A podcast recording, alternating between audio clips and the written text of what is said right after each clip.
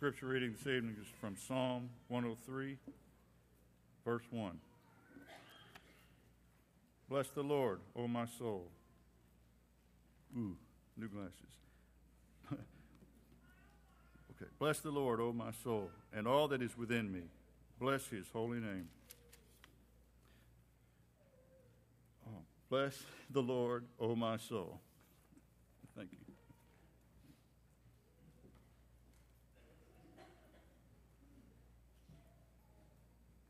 Well, good evening. We are glad that you're here with us, college students. We are especially glad that you guys are here. We've been waiting on you guys to get here for a while, so we are thrilled that you are in town.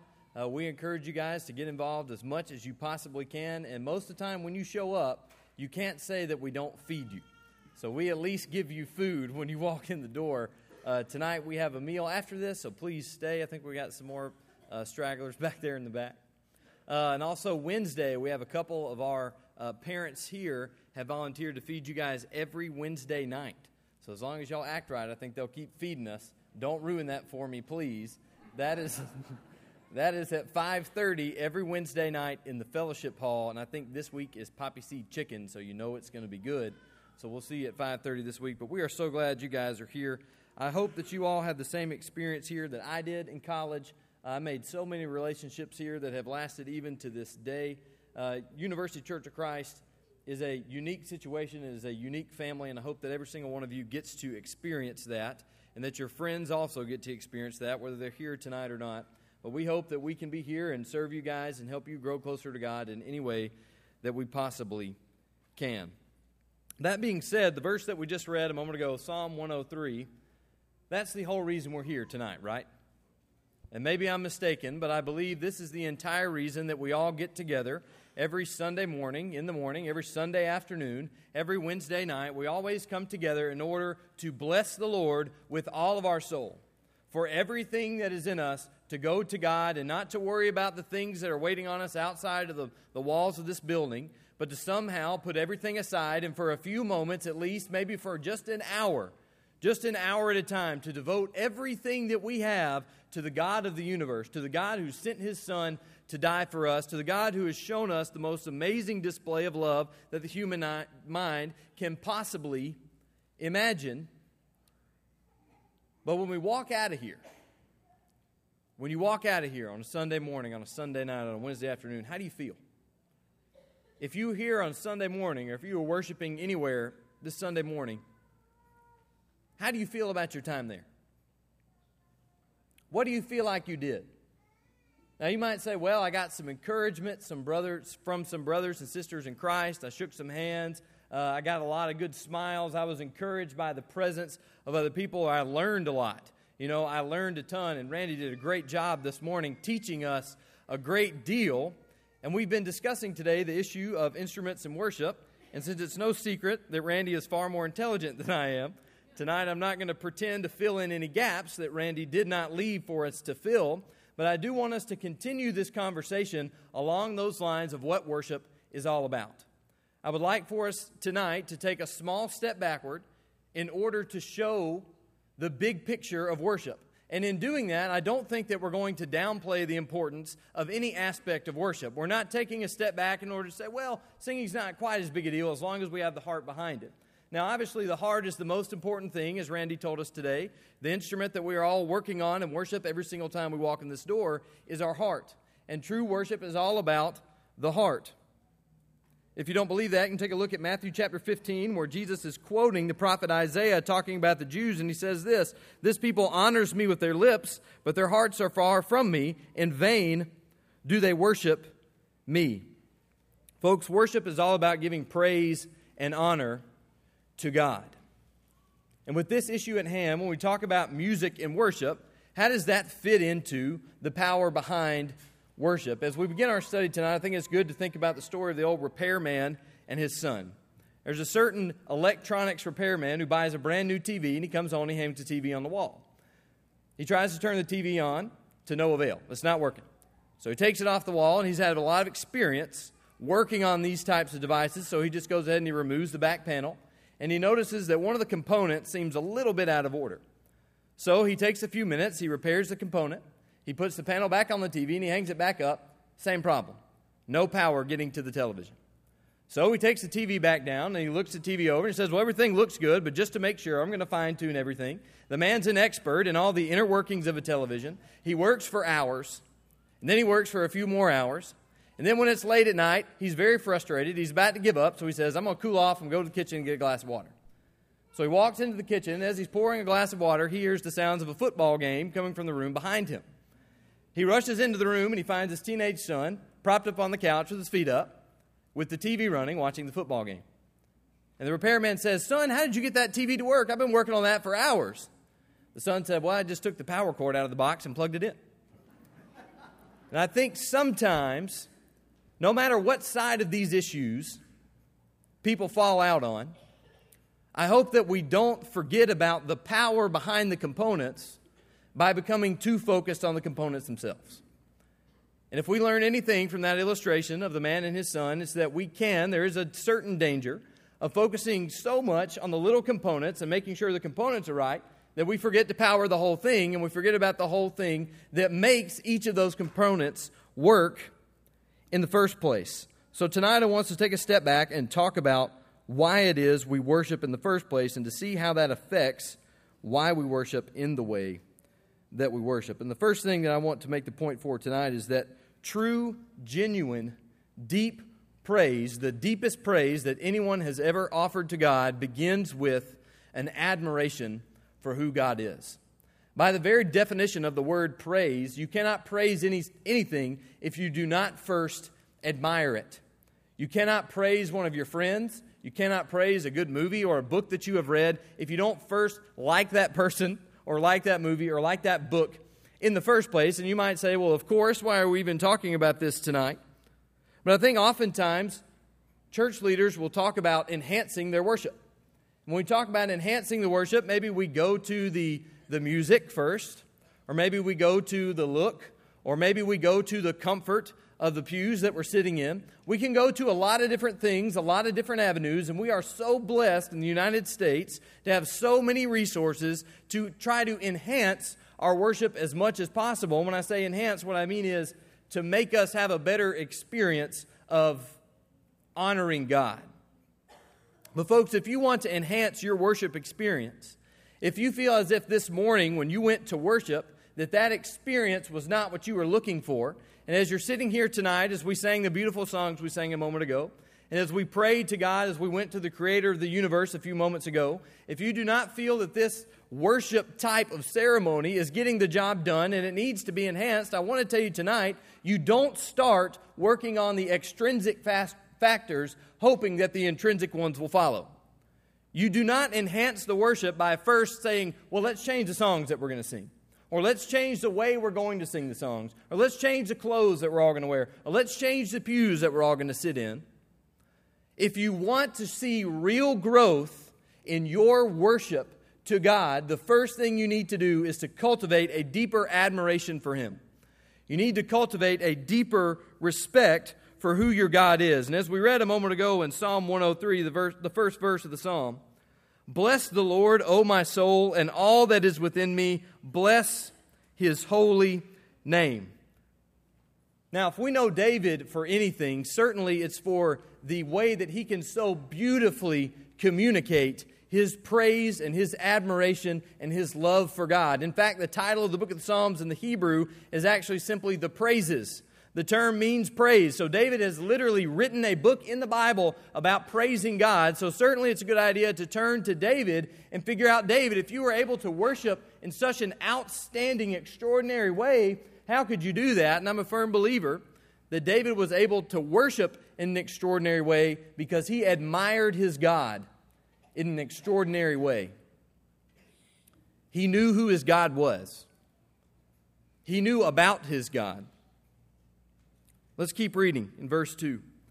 Bless the Lord, O my soul, and forget not all of his benefits, who forgives all of your iniquities, who heals all of your diseases, who redeems your life from the pit, who crowns you with steadfast love and mercy, who satisfies you with good so that your youth is renewed like the eagles. The Lord works righteousness and justice for all who are oppressed. He has made known his ways to Moses, his acts to the people of Israel. The Lord is merciful and gracious slow to anger, and abounding in steadfast love. He will not always chide, nor will he keep his anger forever. He does not deal with us according to our sins, nor repay us according to our iniquities. For as high as the heavens are above the earth, so great is his steadfast love towards those who fear him. As far as the east is from the west, so far does he remove our transgressions from us. And David continues going on and on and on, saying, Bless the Lord, all that is within me, and here is why. I know why I praise God because look at everything God has done for me. What more can I possibly do but have the utmost respect and admiration for Him? So, folks, David's worship, David's ability to praise God was not extraordinary because the guy knew how to play a harp. His worship to God was extraordinary because he knew his God on a deep level. He knew exactly who it was he was approaching in worship.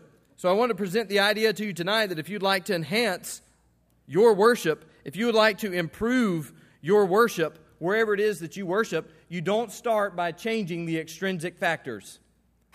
It starts with you. If you're not happy with your worship experience, when you read through that chapter of the Psalms, if that doesn't stir your heart, if that does not get you on fire for God, if that does not remind you of how great God is, folks, that is not the Bible's fault. That's not David's fault. That's not the Holy Spirit's fault. The fault lies elsewhere. The capacity for deep, true worship in spirit and in truth begins with your perception of God. It begins with your perception of God. So, firstly, we must admire God. Secondly, I believe we must adore God. And is that not the natural response? If you admire God and you know what He has done, logically speaking, you know what He has done and you understand what He has done. If you truly believe that, where is that going to leave you? If you truly believe the words to the songs that we sing up here while we're singing them, if you truly believe those words that are coming out of your mouth when you are singing those songs, if you truly believe that when you are bowing your head in prayer, you are actually going before the throne of the Creator of the entire universe, who has done beyond imagine for you and for your family, for your children, for your brothers, your sisters, what's the natural response? I believe it is insanity. It is nothing short of insanity to say, I believe in God and I believe all of these words that are coming out of my mouth as I sing them, meanwhile, feeling no sense of love or adoration for God in our hearts while we are doing it. Let's look at Psalm 104. Psalm 104, beginning in verse 33, David says this I will sing to the Lord as long as I live. I will sing praise to my God while I have being. May the meditation, may my meditation be pleasing to him, for I rejoice in the Lord. We'd have a hard time arguing tonight that David did not rejoice in God when he worshiped God. David had the joy in his heart when he went to God and worshiped. So, as we are making the case today, and as Randy so eloquently, eloquently made the case this morning for a cappella worship, we are not trying to make the case for worship that is devoid of any sort of emotion. We are not trying to make the case for worship that is simply sitting with a stone cold face and singing the words, How Great is Our God, looking like we're ready to take a nap. Unless you think, as David wrote these words, he did not have some type of inexpressible joy in his heart. A lot of times we don't like to talk about the emotion that comes with worship and sometimes it's rightfully so for the fear of letting the emotions take over and dictate everything it is we do. But emotion has its place in worship. If you truly believe that God is the God of the universe, and as we sing these songs to Him, what choice does your heart have other than to be filled with joy beyond compare? As Paul says, to rejoice in the Lord always. As David says here, I will sing to God. and I hope my meditation is pleasing to Him. I will rejoice in the Lord as long as there is breath in my lungs. Emotion does not dictate how the worship is run, but certainly emotion, emotion is a part of worship. Now, emotion is a part of worship, but emotion itself does not mean worship. You can be happy, you can be filled with joy, you can be filled maybe with sorrow as you look back at the cross. But the feelings that we have, while they're a part of worship, they don't equal worship.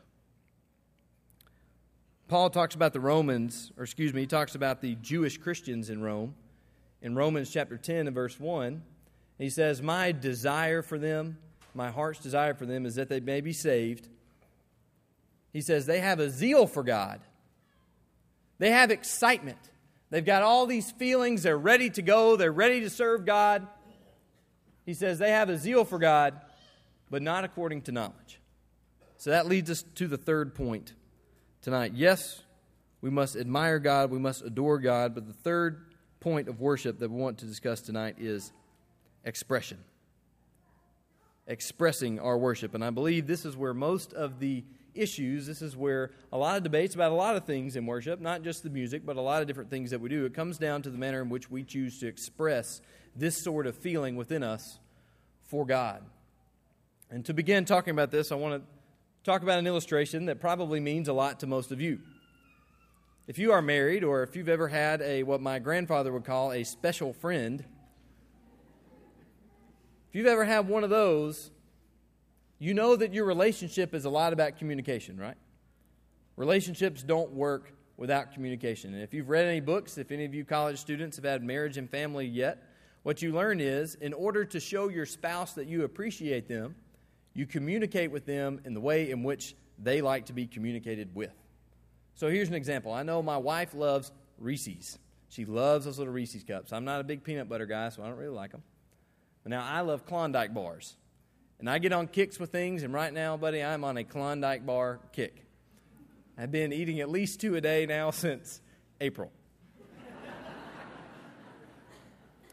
Didn't think I was going to admit that out loud tonight, but I did. I love Klondike bars. So if I'm on my way home tonight, on my way home, I decide, you know what, I want to do something nice for my wife. I'm going to stop and I'm going to pick her up a treat. And I think, man, I sure do like Klondike bars. I love Klondike bars, and when somebody brings me a box, when Kana comes home and she says she got Klondike bars at the store, man, I know that makes me feel so great. I love it. And I think, well, I'm going to buy her some Klondike bars. She kind of likes them, but not much. When I get home and she gets the Klondike bars, she will appreciate the gesture, I'm sure, but she's not going to appreciate the Klondikes as much as she would have the Reese's. So if I want to communicate with her, if I admire her and I adore her, which I do, then I'm going to express that in a way that she would like for it to be expressed. So I'm going to buy the Reese cups. Folks, we understand that when it comes to a relationship that we have with someone else. And when we come to God, when we express all of, yes, the emotions should be there. Yes, the admiration for God should be there. But we can't express those things to God in exchange for what Jesus says is worshiping in spirit and in truth. C.S. Lewis, in his commentary on the Psalms, points out the simple fact that praise, audible praise, is simply the completion of any sort of enjoyment or any sort of joy.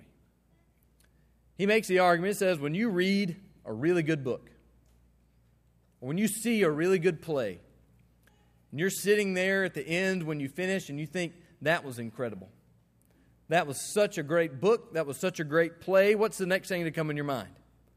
I've got to tell somebody. I've got to tell somebody how great this thing is.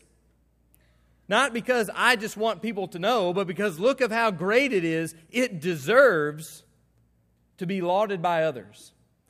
And for whatever reason, psychologically speaking, that enjoyment that you get out of whatever thing it might be, it's not complete, it's not finished until you have a chance to express it and have others appreciate it with you.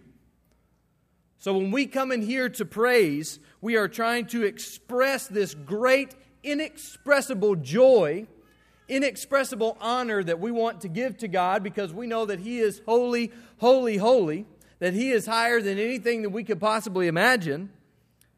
but we must express it in a way that God has commanded. And Randy so eloquently this morning discussed the way in which God has asked us to express our worship through music. So that leaves us in the situation that we are in today. And I think we can all agree on the simple facts that we have discussed tonight. But in addition to taking a step back and looking at what praise is all about, and what worship is all about, and challenging every single one of us when we walk out of here what did I choose to do with my time in worship? Did I really use that admiring God and loving God and trying to communicate to Him in the way in which He taught me? Because certainly we know that if we love God, if we have the admiration for God, Jesus says, You will do what? You will keep my commandments. Can we find unity on that? Part of the argument is this There are some who, who think that these issues of worship, and yes, music is one of them, but there are many more that these are not really issues of Scripture. They're not issues of Scripture, they're issues of maybe preference or tradition or opinion. As Randy told us this morning, it's not, that is not the case, and I 100% agree with Randy on that. But let's pretend for just one moment that that is the case. Just try to, hypothetically speaking, if that is the case, how can we reach unity? Because I think something all of us gripe and complain about when we're talking to our friends, whether it's behind closed doors or whether it's here in worship, is the, the state of what we call nominal Christianity today. So many different denominations, so many different places doing so many different things. How on earth could we ever reach unity? Well, part of the problem is we disagree fundamentally on what is an issue of Scripture and what is not. But even if we assume that it's a matter of tradition. And we say, well, you can have your opinions and I can have mine. You guys do your thing over there. You guys do your thing and I'll, I'll do my thing over here. And we'll just stay separated. I think we can take a cue for unity from Romans chapter 14.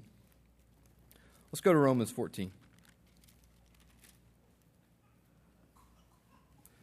There's a situation here that Paul begins talking about in the very first few verses of the chapter. Let's look in verse 1. As one, as for the one who's weak in faith, welcome him, but not to quarrel over opinions. One person believes he may eat anything, while the weak person eats only vegetables. Let not the one who eats despise the one who abstains, and let not, the, let not the one who abstains pass judgment on the one who eats, for God has welcomed him. Who are you to pass judgment on the servant of another? It is before his own master that he stands or falls, and he will be upheld if the Lord is able to make him stand. One person esteems one day as better than another, while another esteems all days alike. Each one should be fully convinced in his own mind. Therefore, the one who observes the day observes it in the honor of the Lord. The one who eats, eats in the honor of the Lord, since he gives thanks to God, while the one who abstains, abstains in the honor of God and gives thanks to him. So basically, the picture here people were eating food that had been killed, offered to some kind of foreign God, any other God. And a lot of the Jews, rightfully so, had an issue with the, the look of that, saying, Well, I don't want to buy meat that's been offered in idol worship, and I don't believe we should eat that. Eat that. I don't believe we should participate. Meanwhile, other people had no problem because they understood, as Paul says in 1 Corinthians, there are no other gods, so it doesn't matter. You can eat it or you cannot eat it. So here we truly have an issue that would be analogous. We have an issue that's a matter of tradition. We have an issue that's a matter of opinion. We have an issue that's a matter of simply preference.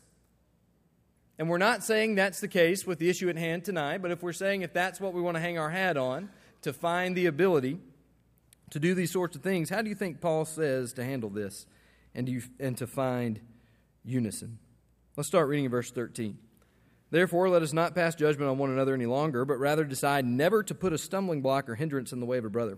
I know and am persuaded in the Lord Jesus that nothing is unclean in itself, but it's unclean for anyone who thinks it's unclean. For if your brother is grieved by what you eat, you are no longer walking in love. By what you eat, do not destroy the one for whom Christ died. So do not let what you regard as good be spoken of as evil, for the kingdom of God is not a matter of eating and drinking, but of righteousness and peace and joy in the Holy Spirit. Whoever thus serves Christ is acceptable to God and approved by men. So then, let us pursue what makes for peace and mutual upbuilding. Do not, for the sake of food, destroy the work of God. Paul says here is a matter of tradition and preference and opinion, and we can unite on this, and we must unite on this. And if you're of the mind that it's okay to eat this food, and if you're of the mind that it's okay to skip these days of the Jewish calendar, then in your shoes, your job is not to destroy, to divide the body of Christ based on a preference or opinion or tradition that you would like to hold to. And the common ground, obviously, if we were all to come together, what would a worship service look like with all of us together? Everybody looks at the same scriptures in the Bible and says, Sing and make melody in your heart. We can all sing. Nobody has a problem with singing. Not a single person, not a single Christian will walk in an auditorium and you sing a song and say, I'm offended, you're singing. You can't be singing. We all agree that the New Testament teaches that we must sing. Anything beyond that, obviously, as we have led in the study today, it's not biblical. And we certainly believe it to be a biblical issue. The facts of the matter state that it is a biblical issue. But even if we are to allow, so what I want to do tonight is make a plea for unity. Not a plea to, to hold fast to a tradition or to a preference, but a plea for unity based upon nothing more than the Word of God. Based upon the Word of God alone. And what Paul says is it is not worth it is not worth any of these things to split up the body of Christ. He says, if I know I, I can eat this if I want to, but it's going to make someone else stumble, I'm just not going to eat it. It's not an issue for Paul. Paul knows the danger that lies in dividing the body of Christ, and all throughout his letters, he warns against division and he's trying to keep the churches together. Folks, Paul is willing to change his lifestyle to keep the church intact. When we talk about changing the kind of food you eat, if you've ever tried to go on a diet, you know how hard that is to do. That is a real lifestyle change. That is every couple hours you're having to make the decision not to go back into those old habits that you had. Every time you get hungry, every few hours you want to sit down to eat, you've got to say, Well, I'm not going to eat that because it's going to make my brother stumble. Paul is doing this day in and day out, 24 7, seven days a week, for the entirety of the year. I wonder what we might be willing what we might be willing to destroy the work of God for. Is it worth it? Is it worth it? Whatever it is. And transparency, whatever the issues are, whether it's hand raising, clapping, playing an instrument, whatever those things are that keep us divided, is it worth it? Is it worth the unity of the body of Christ? And I think you would agree with me in saying absolutely not. So tonight, yes, this is this is a reminder of what worship is about. And I believe when we have that in mind, certainly what we do in worship matters more because now we're trying to express to the God of the universe how much we love Him. God has given us a clear pattern. He's not a God of confusion. He's given us a clear pattern for what to follow. Randy has shown us that so thoroughly this morning. So we can know beyond the shadow of any reasonable doubt that this is the way we are to worship. But I hope, I hope that at large we can find unity, to find the mutual peace and upbuilding, to follow the New Testament's command to sing and make melody in our hearts. As we have stated time and time again this evening, worship is a lot bigger than music.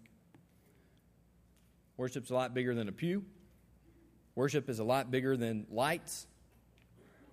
It comes down to your perception of the God of the universe. So I want to ask you tonight what is your perception of God?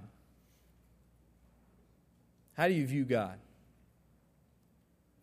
Maybe you're here tonight and, and you know God is who He says He is and that His Son was Jesus Christ and He died for your sins, but you haven't committed to Him yet.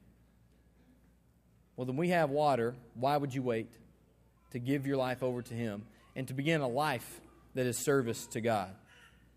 To be a living sacrifice.